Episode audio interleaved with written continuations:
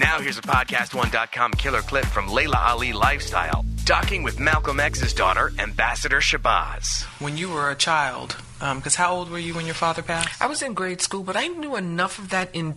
It's the nature of the household. Right. So I wasn't raised in the nation, mm-hmm. so I didn't have an external uh, something to get rid of when my father shifted. Mm-hmm. When my father shifted, we still had the him we had. I didn't have a doctrine to unloose, so to speak. And so we were always raised in a way that had the variety of thought.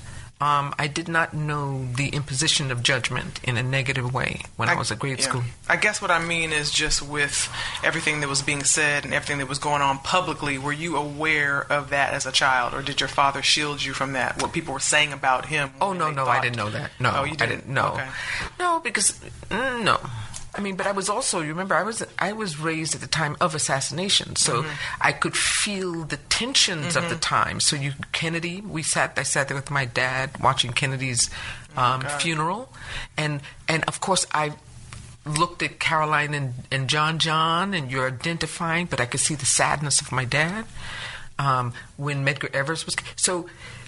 You know the umbrella of the time, but at the same time, there was this exalting value of who you are mm-hmm. that was happening at the same, you know. So I had that. As it related to some of the people, when we were told that they don't like us anymore, that was the nation, right? Mm-hmm. So that's the era and the time.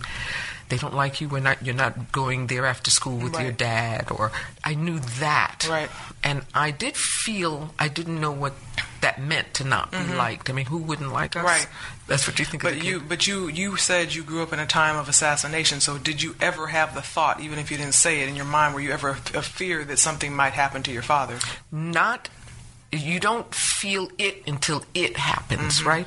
But what you do, what I do know is that we did have our house bombed.